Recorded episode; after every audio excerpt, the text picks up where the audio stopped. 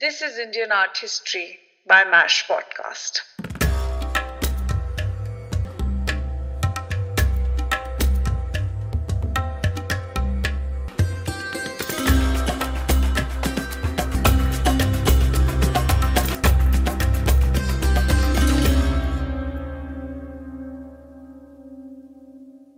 Hello and welcome. You are listening to Indian Art History by MASH Podcast, and I am your host, Ayushi.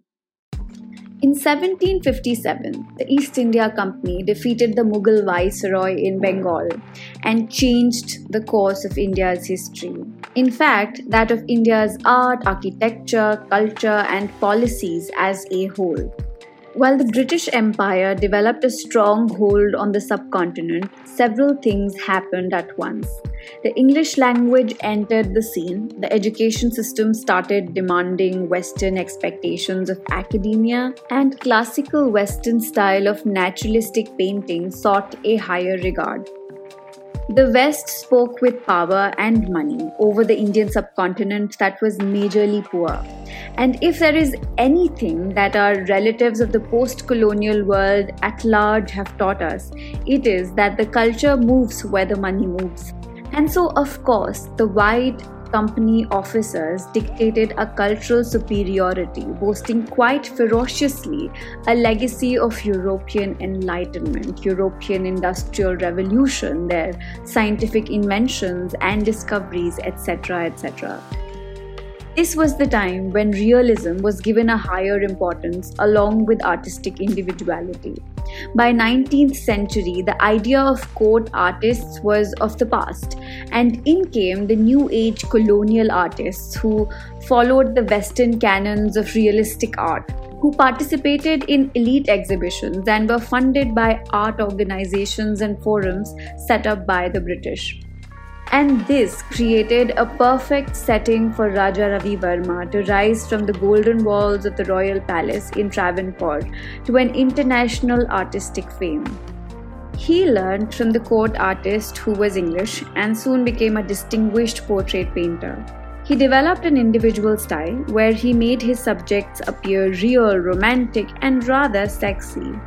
He exhibited extensively, and his work was being bought by almost everyone.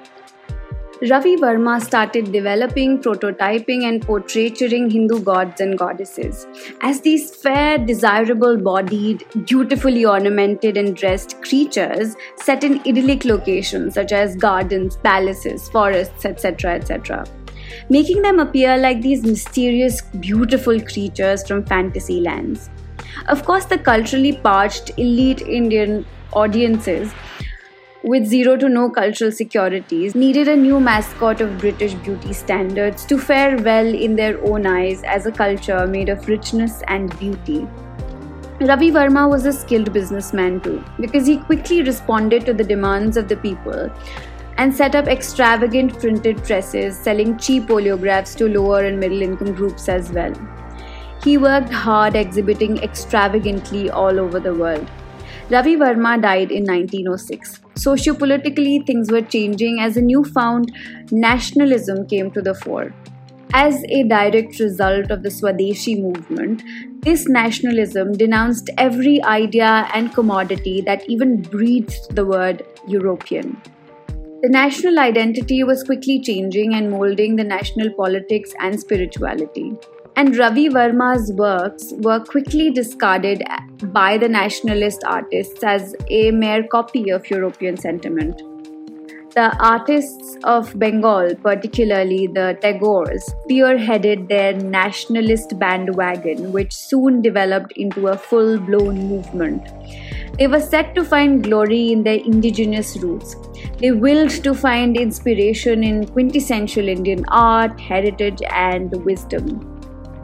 This led to explorations, collaborations within the Indian tribal forms. The era was coined as the Bengal Renaissance, and the movement was known as the Bengal School of Art. Abanindranath Tagore particularly headed this movement. By 1902, he had already finished painting his famous painting, The Passing of Shah Jahan. Here he mixes his influences from Mughal miniature style along with Western academic naturalism and to a certain extent a Japanese sentimentality. The painting shows Shah Jahan overlooking Taj Mahal. Shah Jahan, the Mughal emperor, takes his last breath and lies on the bed while his daughter tends to him. The painting is unique because it offers a sense of depth at places and while also rendered flat in some elements of the painting. In 1900, he met with the Japanese critic Kakuzo Okakura Tenshin as a part of Kakuzo's um, Pan Asian alliance, which Tagore headed they bonded over the shared traumas of the westernization of their countries. They both felt the need to revive the local arts. Together, they skilled a pan Asian cultural resistance against the West.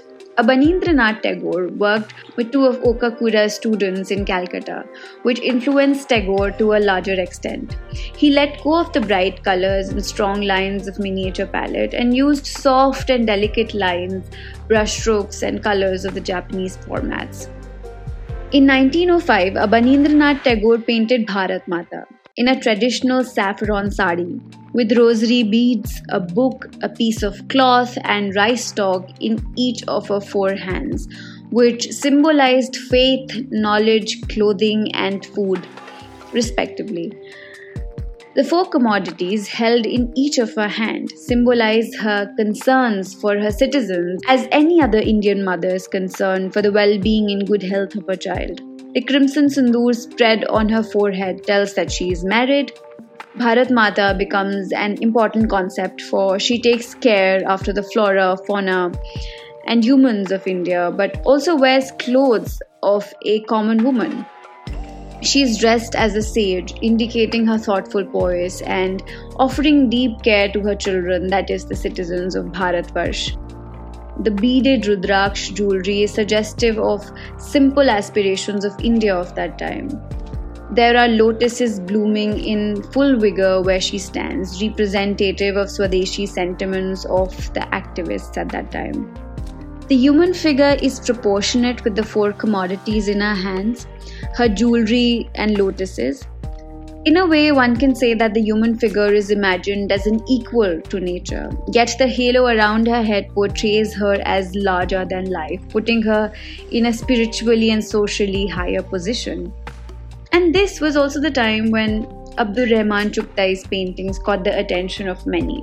He worked closely with Abanindranath, and his style seemed to be an amalgamation of Indian and Japanese sentiments as well. There is a clear influence of miniature paintings as well as Japanese influence. His characters are slender and fluid, painted in muted and contrasting colors.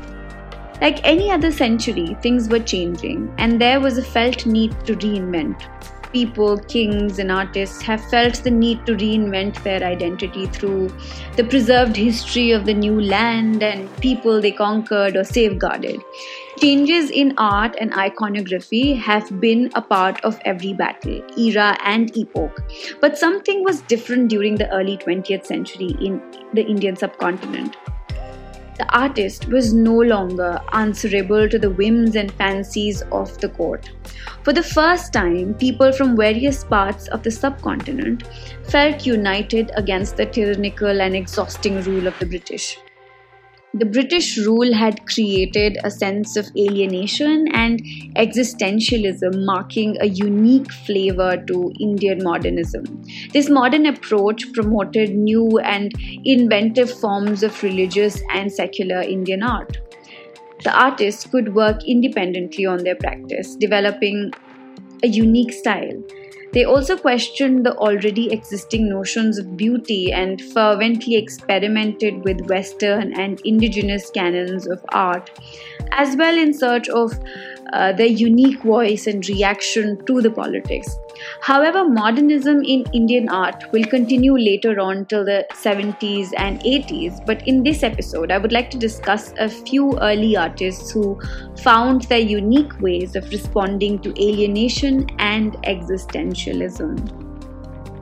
I also want to note that This was also the time when the Archaeological Survey was performing mighty excavations in different parts of the subcontinent, and ancient history of India was unearthed for the first time, reinstating a sense of lost glory of the past. India's Renaissance man, Rabindranath Tagore, at 67 started painting. His portraits of faces, birds, and imagined creatures had a sense of foreboding, melancholy, and darkness.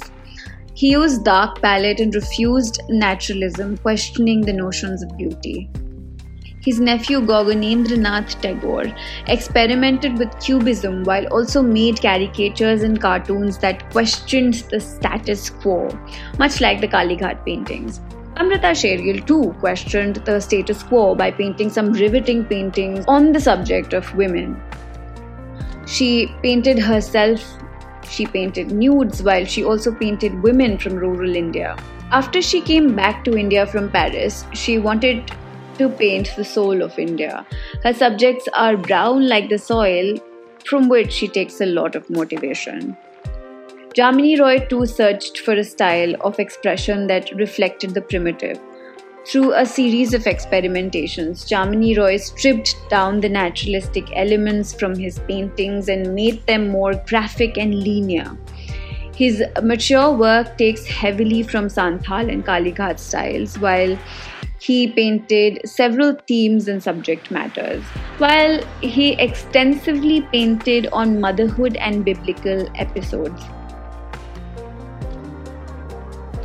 Each artist from 1900 to 1947 reacted to the modernism in their own styles through their personal explorations and experiences that led them to choose the subjects, themes, and styles.